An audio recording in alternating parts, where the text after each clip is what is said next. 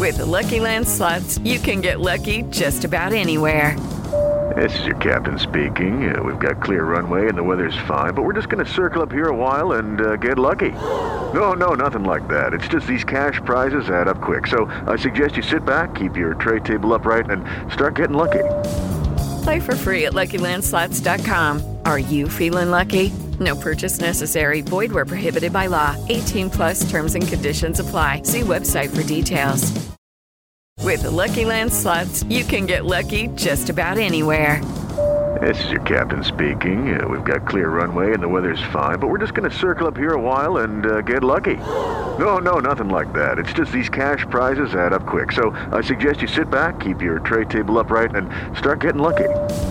Play for free at LuckyLandSlots.com. Are you feeling lucky? No purchase necessary. Void where prohibited by law. 18 plus terms and conditions apply. See website for details. Step into the world of power, loyalty, and luck. I'm going to make him an offer he can't refuse. With family, cannolis, and spins mean everything. Now, you want to get mixed up in the family business. Introducing The Godfather at ChumbaCasino.com. Test your luck in the shadowy world of The Godfather slot. Someday, I will call upon you to do a service for me. Play The Godfather now at ChumbaCasino.com. Welcome to the family. No purchase necessary. VGW Group. Void where prohibited by law. 18 plus. Terms and conditions apply. With Lucky Land slots, you can get lucky just about anywhere. Dearly beloved, we are gathered here today to. Has anyone seen the bride and groom? Sorry, sorry, we're here. We were getting lucky in the limo and we lost track of time. No, Lucky Land Casino, with cash prizes that add up quicker than a guest registry. In that case, I pronounce you lucky. Play for free at LuckyLandSlots.com. Daily bonuses are waiting. No purchase necessary. Void where prohibited by law. 18 plus. Terms and conditions apply. See website for details.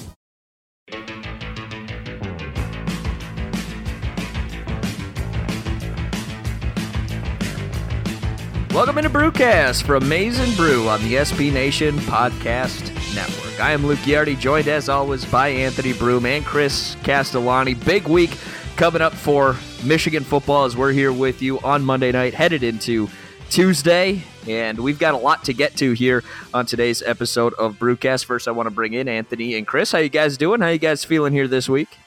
I don't feel great uh, health wise, but I'm I'm sitting here. We're recording the podcast here on Monday night. Ready to go. Ready to watch the Lions get that dub. Which uh, by the time you hear this, the game will be over, and that'll either be awesome that I said that, or it'll look really stupid. Which history would dictate that uh, that it would be the other the other option. But hey, I hey- liked your, I liked your tweet though, Anthony. I really liked the tweet. uh, some of them are good. He, they're not all winners, but uh, they've won four The, uh, against the Packers. So Yeah, I'm, I'm feeling I'm feeling myself a little bit tonight. That's the thing about since I've I'm no longer working in the NFL, I actually get to working in the NFL, doing NFL coverage, I should say. I get to enjoy these games a little bit more, but it also on the flip side, I can get it, it leaves me open to be a lot more upset with the results of these games. So um, hey, here we go. Getting emotionally involved in, in Detroit Lions football, that always works out well. that's dangerous. Chris, how you doing, man? I'm doing well, guys. Yeah, we had uh, Michigan. Uh, I won't say avoid uh, disaster, but uh, was able to put their best foot forward when it mattered on Saturday. And uh, now we find ourselves kind of in the shadow of what is going to be kind of crazy to say this, but the home stretch of the season and the uh, the most important part of the season. I Michigan really, there's definitely more winnable games on their schedule. And I don't know if there's any at this moment that you can look at right now and, and automatically uh, pencil in a dub the way that you could with some of the games earlier in the year. So things are getting really, really interesting. We're just two weeks away from November in college football, which is really coming down to nitty gritty time. So uh, a lot to look forward to, uh, a lot to be intrigued about, and that's what we're going to talk about today. Yeah, you know what's interesting too about that the Illinois game is that it, it's not like they didn't avoid an upset. They didn't avoid you know getting knocked off, but but it was like a really odd game. Um, I saw Bill Connolly's like S and P plus like numbers from that game. Michigan, the lead was down to three, and things got a little hectic there, but they still had a post game win expectancy of 100%. So they were never truly in danger of losing that game. But um, why do they Well, have to make it more stressful than it needs to be? No, Right, uh, and I, and I want to I want to go ahead and tip my cap right now, and I know we all do here because you know what we've been we've been a little harsh on Shea Patterson the last couple of weeks. I think the criticism has been deserved, but we also have to you know give credit where credit's due. And when it came down to it, and Michigan did let, give up those 25 unanswered, not really sure how it happened, why it happened, or anything like that. We're not going to really get into that. But when they needed the quarterback to step up and make some plays, Shea Patterson, he did just that, guys. Yeah, and I think it's one of those things where when we're looking at the play of, of Shea Patterson or maybe even Michigan's quarterbacks in general, maybe we need to stop viewing it in a, in terms of oh this is an NFL quarter this isn't an NFL quarterback or this is an NFL quarterback. Sometimes you need to be just a good college quarterback. And I know the stat line doesn't look great. Shea was I think 11 for 22, but um, I look at ESPN's QBR after the game. It was an 85.5, meaning that given the performance that he had in that type of game, your team is given a chance to win that game 85% of the time. And he did bring them back. You know, when um, I thought Andy Bailey did a really good job uh, in, in the What We Learned this week that he wrote for the website. He said, you know, when things got tough and, and Michigan was staring rock bottom in the eyes, the guy that pulled them out of that was Shea Patterson. And I think he does deserve credit for that, especially from us as, you know, we have been critical for that. Um, to me, that was a very like that was a very Brian Lewerke esque type of performance. You know, Yeah. not the stat line didn't look great, but you made enough plays with your legs. You made enough plays through the air. It's not perfect. Obviously, could be better, but um, you know, it's uh, we were looking for, and I'll be honest, like in that third quarter when that offense started to sputter out, I'm like, it's time. Like let let's see Dylan McCaffrey's dress. Let, let's see if someone else just call the bullpen for a drive and see what happens. Uh, they. They wouldn't do that. They they didn't do that, which was frustrating, obviously in the moment. But when you saw you know the result with the game on the line, you you got uh, you got what you needed. So i- Yeah. is he good enough right now to win you the big games? We're gonna find out. Um, couldn't win you the big game at Wisconsin this year, but um, you know, like I said, I, like I said, it, it's really warranted to to tip our caps to him, and, and at this point, you just need to get just enough out of him. I'm not looking for him to be Baker Mayfield or um, you know one of these Heisman candidate guys. I just need to I just need him to not lose you a football game, and, and he went out and he helped you win one on Saturday. So uh, I give him credit for that. Yeah, no, I I, I agree. Uh, I think having or early on, I would say even you know the well into the third quarter, this was looking like one of the games uh, that Michigan would play last year or in 2016, where they just had the ability to impose their will on any on almost any defensive line they went up against. And it felt like one of those games that's in when in 2016 when Speight was around, or kind of early when Rudock was there, where they didn't need the quarterback to do anything. And Shea was not necessarily playing poorly. He just really wasn't asked to be playing much at all. It, it was mainly Charbonnet and Haskins and those guys just running the ball down down Illinois' throats. Now, uh, a weird wrinkle got thrown in there in the third and into the fourth quarter. Where Illinois all of a sudden made it a three point game. And when it mattered most, with the exception of one really bad throw to DPJ, which he missed in the end zone, Shea made the plays when he had to make them. And that is the type of performance that they're going to need going forward. At some point, and I said this about Shea last year, I said this about uh, O'Korn and Peters the year before, and I said it about Speight, and I said it about Rudock. At some point, when you're at a major program like Michigan, which is still very competitive, you're going to have a game in which your quarterback's going to have to go out and win you a football game. Is Shea the guy to do it? Maybe not, but like we said, we'll, talk about that in a bit. We do have to give him credit. Very well played game on Saturday. Did what he needed to do. Made plays down the stretch when he needed to make them, and and zero picks as well, I believe, which is a, a major step forward for him. I am still a little bit concerned, though, guys, that Shea is really not ever keeping the football, and I don't know if it's they're they're not running reads and they're just designed runs, but D ends are crashing hard on the running backs, and sooner or later that's going to come back to haunt Michigan if Shea's not going to keep it. I don't know if he's making the wrong reads. I don't know if they're calling these uh, to not be reads at all because they're trying to protect him. But I mean, the the run game isn't going to work if you can't keep a defense honest with the quarterback being able to keep the football in this type of offense.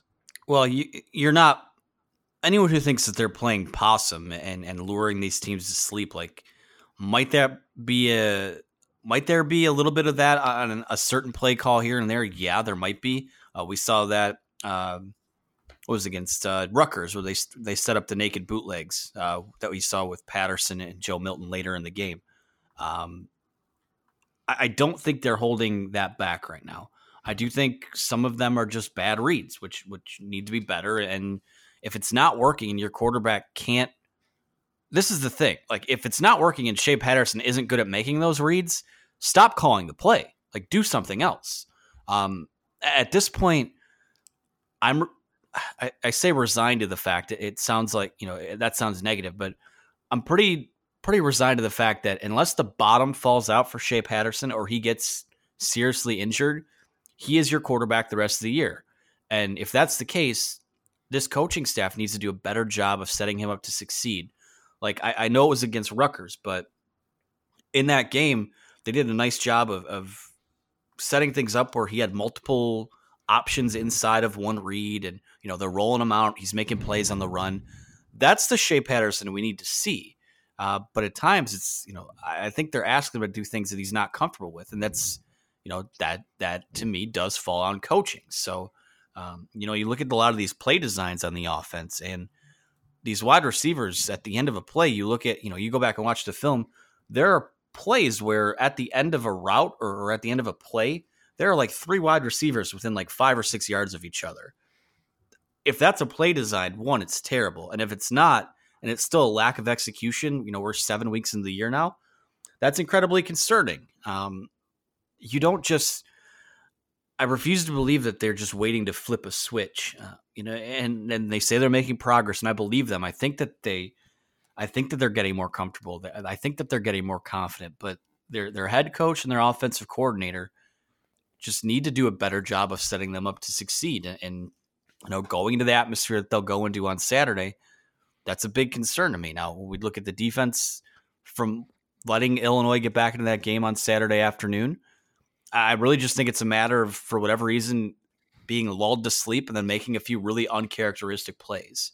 Uh, and then Illinois kind of played well too. I mean, you give it, we give Shea Patterson credit. Also, should give a little bit of credit to Matt Robinson, a guy who is what their third string quarterback coming in there and, and making plays, nephew of Greg Robinson. So I mean, oh, it was really? yeah, yeah, he really is. Oh wow. So how uh how appropriate is that?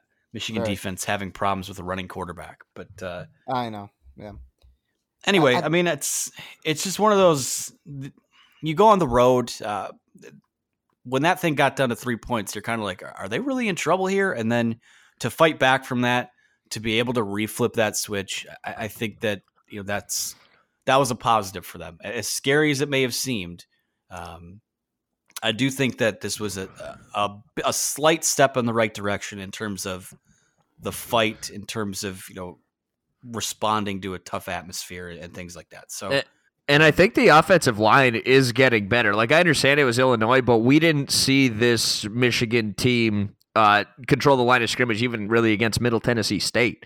You know, so I think there's a huge step in the direction there. It's obviously a tough test coming up this Saturday, but it feels like this offensive line is starting to find a little cohesion too. Oh, for well, sure. Saturday's game is definitely one that's going to help with their confidence. I, I mean, they the coaching staff clearly instilled a lot of faith in the offensive line, and that faith was rewarded. I thought that was a tremendous uh, job of running the ball and, and maintaining blocks from the very beginning. Like I said, they imposed their will on Illinois from from the jump, and obviously Shea had to make some plays at the end. But ninety percent of that game, the difference was the fact that Michigan just ran the ball extremely well. All right, so big game coming up on Saturday, and we're going to take a quick break here on Brewcast, and when we come back, we're going to talk about big games with Michigan football, especially under Jim Harbaugh. That's coming up next on Brewcast. Okay, round two. Name something that's not boring. A laundry? Ooh, a book club. Computer solitaire, huh? Ah, oh, sorry, we were looking for Chumba Casino. That's right. ChumbaCasino.com has over 100 casino style games. Join today and play for free for your chance to redeem some serious prizes.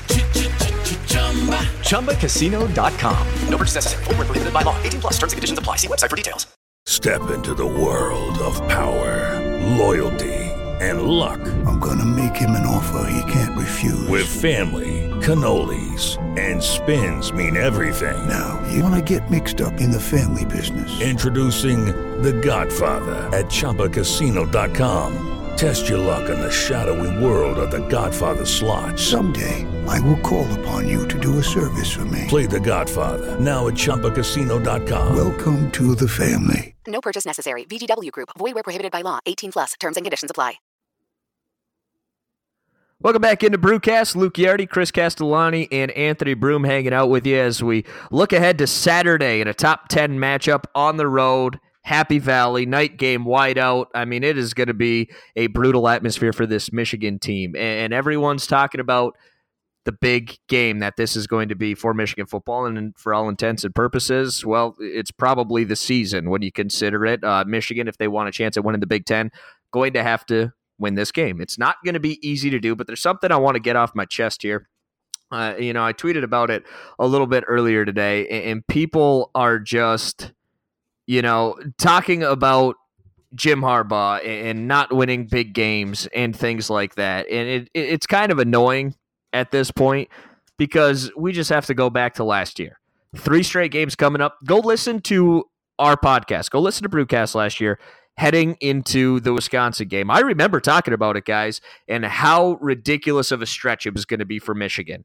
And they handled it with relative ease. They whooped up on Wisconsin, beat Michigan State by two touchdowns, held them 94 yards, and beat the absolute brakes off of Penn State.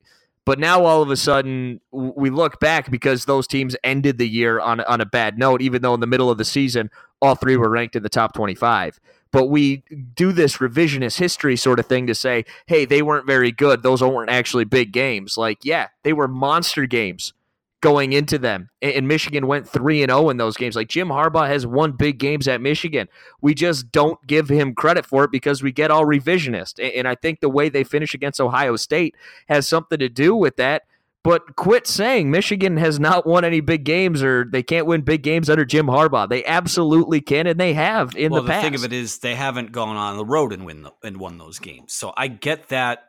I get that. Other than, Michi- other than Michigan State last well, year, I mean that's fine, but that wasn't that was a seven and six Michigan State team. You know what I mean? Like it's and, and I wrote about this before the Wisconsin game. There's one mm-hmm. matchup right now that I think is inflating the perception of those struggles, and it's the Ohio State game.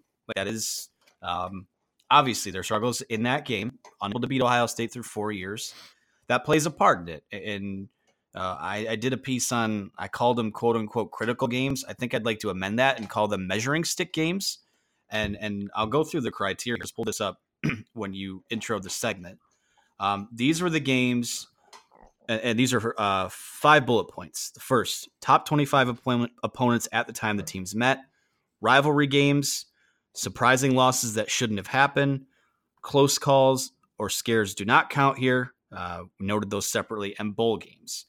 And Michigan has a record of 11 and 14 in those quote unquote measuring stick games under Jim Harbaugh. Um, so I, I they, he has won. He's won a decent amount of those. He has not won. You know, they're 11 and 14. They're 0 and 4 against Ohio State. That already kind of distorts that because you're 0 4 against Ohio State, because you've lost the bowl games. Um, you know, Jim Harbaugh has gone to Penn State and won a game before. Mind you, I think that was a 7 and 6 Penn State team that had Christian Hackenberg at quarterback.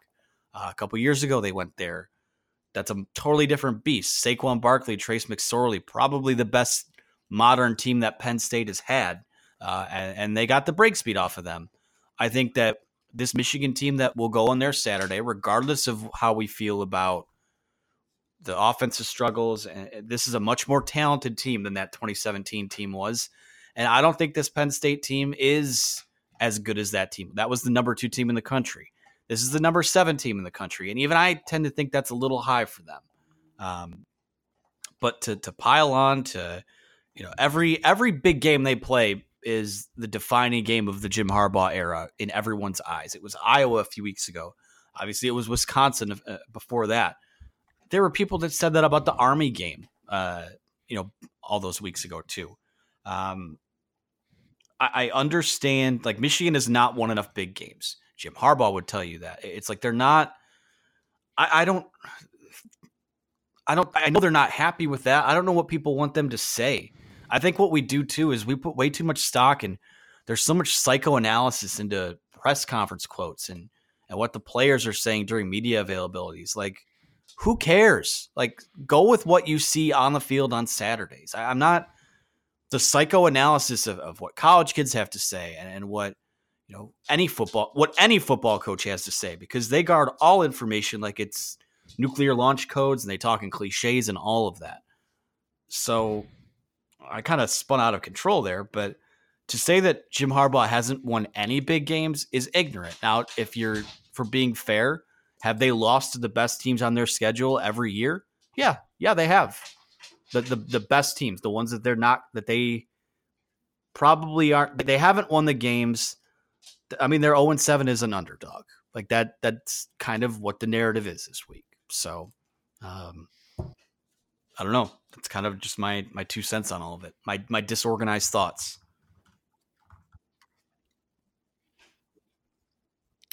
No, I mean, I, I here, let, let me just yeah. real quick. I, I, agree with both of you. Uh, I think ultimately all this is inflated by their inability to be Ohio State, and that's understandable. I think also part of it too was a lot of those wins, and you br- brought this up about Michigan State a little bit last year, Anthony, is that a lot of those wins, which looked very impressive at the time, by the end of the year weren't nearly as impressive. Like when Michigan smashed Wisconsin last year, which that was a Wisconsin team coming off of a 13 and 1 season that returned a fair amount of players when Michigan smashed them in Ann Arbor.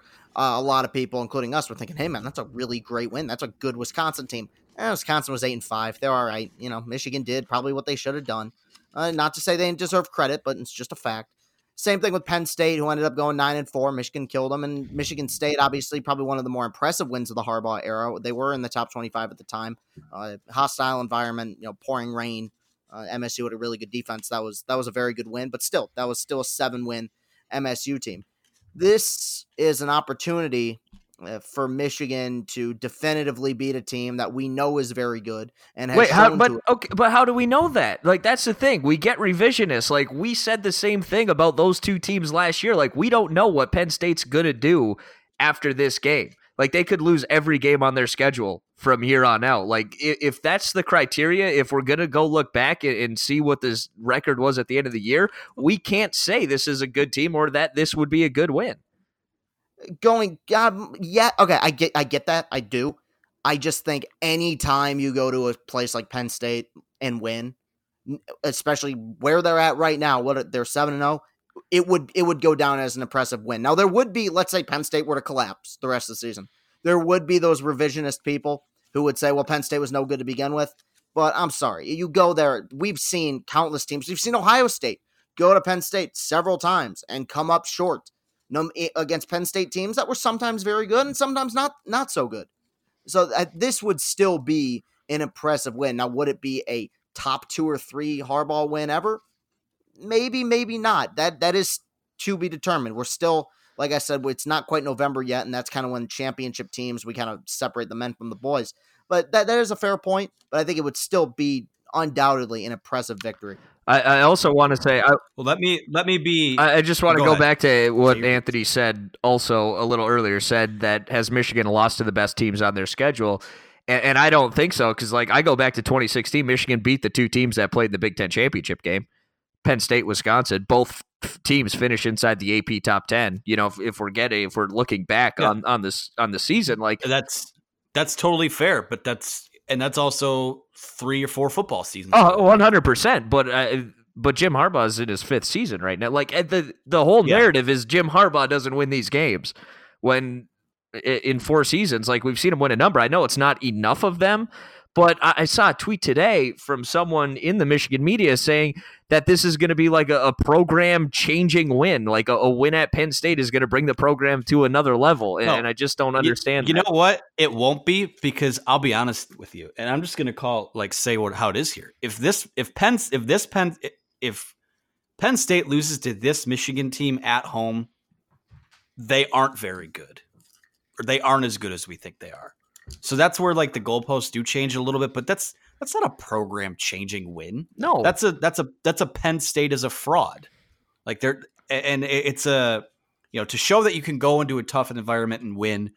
That's incredibly important for Michigan, especially where this this program this regime is at right now. But to say, you know what a program changing win is?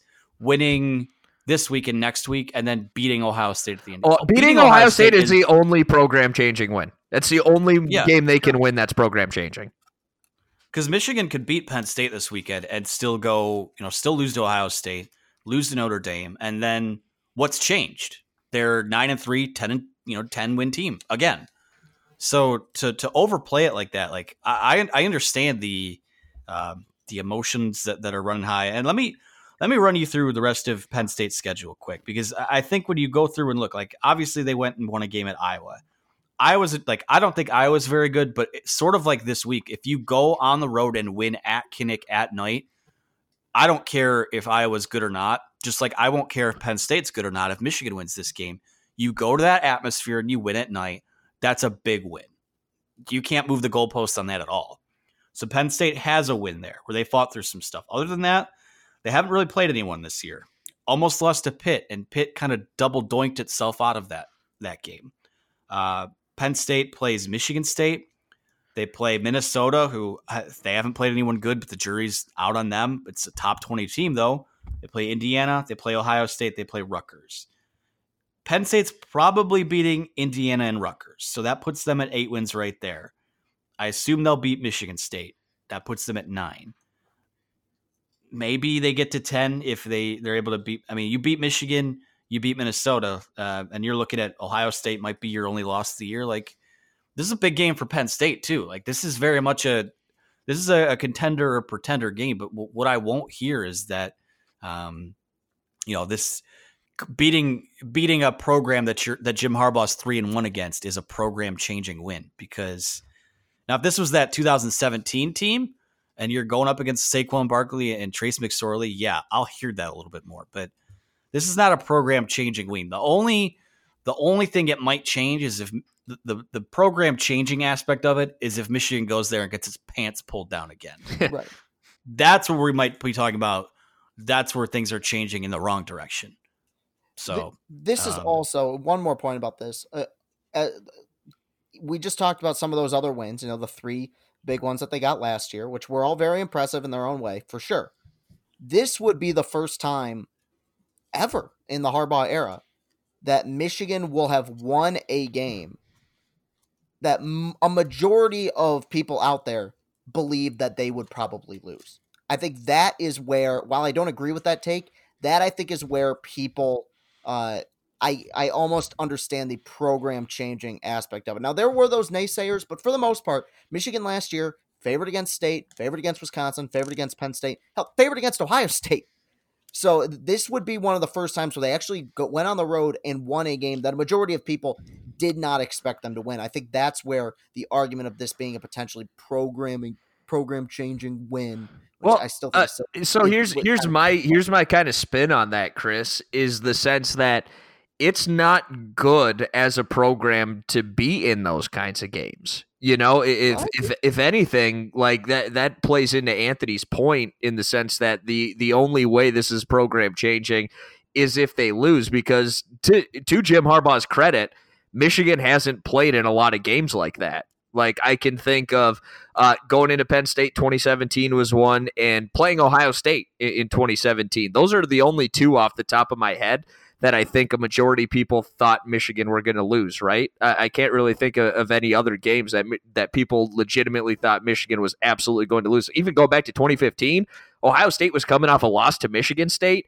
and people thought Michigan were going to beat Ohio State back in 2015, and they got slaughtered at home. But a, lot of people thought Michigan might win that game at home. So. Yeah. So to Jim Harbaugh's credit, he hasn't been in this situation a whole lot. Uh, hasn't been an underdog a whole lot. But even when he's been an underdog, it generally hasn't been as big as it is. They just opened at eight points, man. Eight. That's crazy. It's a it's a pretty it's a pretty hefty number, and people are oh it's no, oh, I'm, I'm taking that all day, and I, I probably would take that if we're picking right now. To be honest with you, based on what we've seen. I might I might emotional hedge it to be Oh, quite sure, honest with go you. for it. Um, but you go through the good old, the good old emotional I, edge. uh, I don't put a whole ton of like computers and analytics say what they say, especially ESPN's FPI. Um, I just go through that to look at what the computers say about you know the projected chances of winning games the rest of the year. FPI has Michigan losing the three games that we all think they'll probably lose to end the year. Saturday's game at Penn State, next week against Notre Dame, and then next week or uh, uh, last week of the year against Ohio State. So as where we sit here today, ESPN's FPI has Michigan as a 21.4% chance of winning this game on Saturday. For the Notre Dame game, it's 37.7%. I actually think there's a decent chance they win that game. Um, and then Ohio State is uh, 18.2%.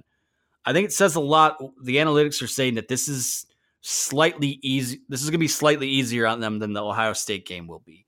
And we know what that Ohio State game will be and what it will probably look like. So, again, I, I don't. When we start talking about program changing and, and narrative changing, yeah, I, I, I, I think it's season changing. I don't think it's program changing or program defining or Jim Harbaugh defining. Mm-hmm.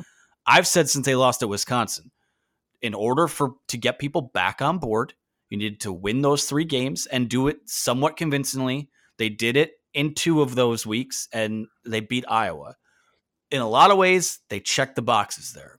And I said, in order to truly be excited for the chance that they might have a shot at this moving forward, they'd have to go to Penn State and win that game. And all the analytics have done in terms of their chances of winning since that Wisconsin game have gone down. So Also, let, let me ask you this, man. And I know Michigan should never get beat the way they did in Madison, like they did, but that loss is starting to look a little more like, wow, Wisconsin is actually just really good. Like Michigan wasn't the Yeah. only one. Sure. You know what I'm I mean, saying? it's never good to be in the same company as Michigan State and Central Michigan, but right. I, Right, I right, do think that Wisconsin is legitimately good. Now, on a neutral field, I still think Ohio State's probably a good 10 to 13 points better than they are. Um, yeah. Oh, wow. I'll Yeah. go there. Yeah, Wow. absolutely. Um, that said, which I might be seeing Ohio State in person this week. I'll be in Chicago this weekend for work, and there's talk we may make our way up to Evanston for that Friday night game. So They're going to slaughter poor Northwestern, well. man. It's going to be a You know- bloodbath. No, I'm not. That's that's nothing on you. I'm just I'm just you know out loud thinking Northwestern is in for. I know it's gonna it's gonna be ugly, but uh, I don't even remember what I was saying there before. But I, Wisconsin is legitimately good. I think Wisconsin. Uh, I think I don't think would I don't think Penn there's State yeah I don't think so. People are saying Ohio State and then Gap and then Wisconsin Penn State. I think the gap is is a lot smaller than what you think between Ohio State Wisconsin. Uh, I think Wisconsin's got a legit defense and they actually have some speed, which is weird to me. So so I think yeah to flip to flip the switch like they have after last year. Uh, I'm impressed with that.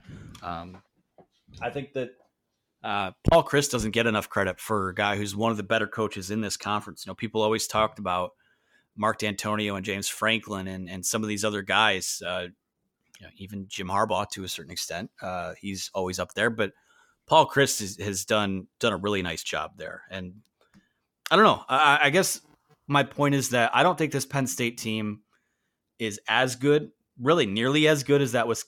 Excuse me, as that Wisconsin team is. That said, the environment they're going into is is I think much tougher um, than playing at Camp Randall at, at noon on Saturday. So again, um, if they win this game, like honestly, I, I I have been critical of them to a certain extent. I've been snarky on them. I've been sarcastic. I've been pessimistic. We all have.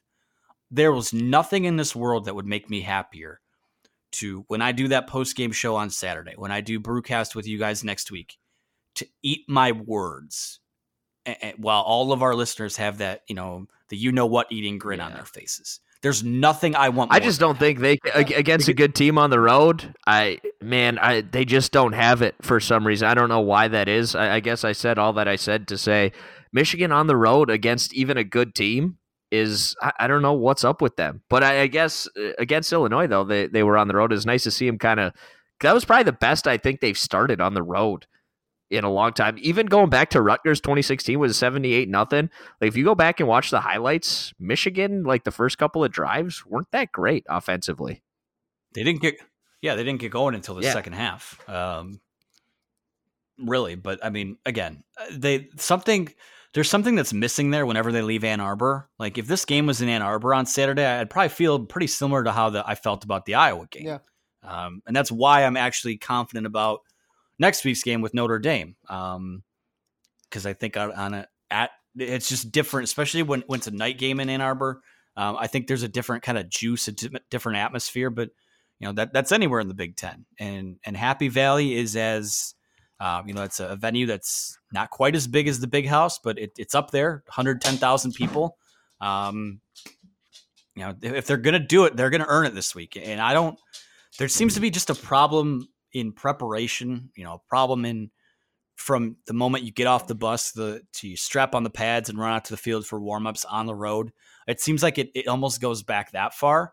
Uh, but obviously we're not in there, so I can't speak to that. But um, you know, the, the deer in the headlights look like you're gonna know you're gonna know right off the bat. This team has to start fast on Saturday. Now, if it's only like a ten to three game, like the Iowa game was, yeah, Michigan probably has to have a similar type start where you just start out fast and feed off of that because I gotta be honest, you come out, you start on offense because you know if, if Penn State wins that toss, they're gonna defer. They want their defense on the field. They want your sloppy offense on the field, your turnover, your fumble prone offense on the field. And if you make a mistake, there will be blood in the water. So this team has to start fast. They got it has to be the best week of practice they've had all year. It has to be thorough. It has to be decisive. Here we go. Like I'm people are treating this like a death march. This might be the most excited to watch a football game I've been all year because we're finally gonna know. it feels Yeah. we're it feels gonna know. different to me and Chris I'll let you get your final thoughts in here but it feels different to me than the 2017 Penn State game in the sense that I sat down to watch that game ready to watch a team lose and I'm not really there this year with that Chris give us your final thoughts on this Well, no, just to kind of add on to that, I agree. The main reason being I'm less certain about the the goodness of this Penn State team than I was the Penn State team two years ago. Like that team I knew was full of studs and had played some, you know, semi decent opponents up to that point and had throttled all of them. Um, whereas this year's team, with the exception of that Iowa win, which still, you know, go to Kinnick and you win, very, very solid, was not the most impressive victory. And I think it's actually one that might give Michigan a little bit of confidence, knowing that that offense is is capable of being somewhat slowed down. But yeah, this is this is like I like Anthony said, this is where we're going to find out. This is going to be the the first you could say Wisconsin, but like I think we all kind of said, in order for this team to be able to reach their goals this year, they could afford to slip up once. And they did. They did more than slip up. They got throttled against Wisconsin. all righty yeah With every game, what's that Chris yeah, with every game that goes on after this, the season is on the line, and they got a lot to prove. And like you said, Luke, how um, that you kind of don't want to be in the position where you're underdogs. They will. They always will be until they start winning. Mhm. And if they win a game like this, there will be a lot of narrative changing. It maybe not permanently, because we all know who they still have to play. But at least for the time being, a lot a lot of people are going to get off Michigan's back. I, from that. I would also like to reiterate Michigan is not beating Ohio State this year. I'm just going to throw that out there. Let's temper all expectations on that. Guys, uh, anything else you need to add before we wrap it up? Uh, I'll add that I don't think they'll beat Ohio State, but I think that you can make enough improvements to give yourself a Okay. chance. I, re- I respect that. I respect that. That's- that, but then again, it could all go to hell and, and be ejected out of you know be ejected. The all optimism could be ejected out of this season like a like a turd out of an airplane bathroom. Good you know what I point, mean? yeah. So it's like, um, but yeah, I, I think that there is a recipe in place to to pull off pull this thing off on Saturday. Obviously, we're not going into it here. I did a half hour podcast on it uh, in our Monday show, so I'd encourage you to go listen to that. But um, I'm not. If you're asking me to make a game prediction, be something like 22-13 Penn State or, or something along those lines. But uh, that's only because I've seen six games of incomplete football. If they play a full game, they're gonna they're gonna give themselves a chance for sure. Alrighty, guys, let me know where you can find you on social media, Chris. All right. Well, you can find me. My uh, my main hub is Twitter. That's at Castellani twenty fourteen. That's at C A S T E L L A N I two O one four. Uh, post game videos after every Michigan game. Still going strong with the playoff baseball post games. On my Twitter page, you'll find the link to my YouTube page. I posted my review of Joker like a week ago. If you want to see me on Snapchat, my Snapchat handle is the same as my Twitter handle. And if you want to see me on Instagram, that's Chris Castle95. That's C H R I S C A S T L E 95. Please follow me on all those platforms. Anthony. You could follow me on Twitter at Anthony T. Broome. Uh, follow the website on all social media platforms except for TikTok because I haven't caught up to that yet. um, you can uh, get all of our shows on Maize n Brew Podcast anywhere you get your content, Spotify, Stitcher, Google, Apple, all that good stuff. So, uh, hey, it's gonna be it's gonna be a fun week. I don't know how fun Saturday will be. It's gonna be a long, uh, long wait, but uh, we'll be here either as someone to party with or be your shoulder to cry on, regardless. So, yeah, you can find me on Twitter at Luke Ghiardi, L U K E G H I a R D I. Actually, found out over the weekend on Twitter how much uh, Michiganders have a disdain for the Huge Show. So that was interesting to find out. Uh, yes, I saw yeah, you put huge. You put huge in a yeah, body bag. It was. Uh, uh, my mentions are, are still going on that one, but also make sure to follow Brewcast Show at Brewcast Show on Twitter as well. So give us a follow on Twitter, as Anthony said, uh, Facebook, and all the other platforms as well. And uh, that'll do it for us here today. Subscribe, leave a review for all of our shows and content where you get your podcasts by searching Maize n Brew Podcast on Apple, Google, Spotify, and more. And we'll be back tomorrow with a brand new episode of Future Brew, and we'll see you next week on Brewcast. Woohoo!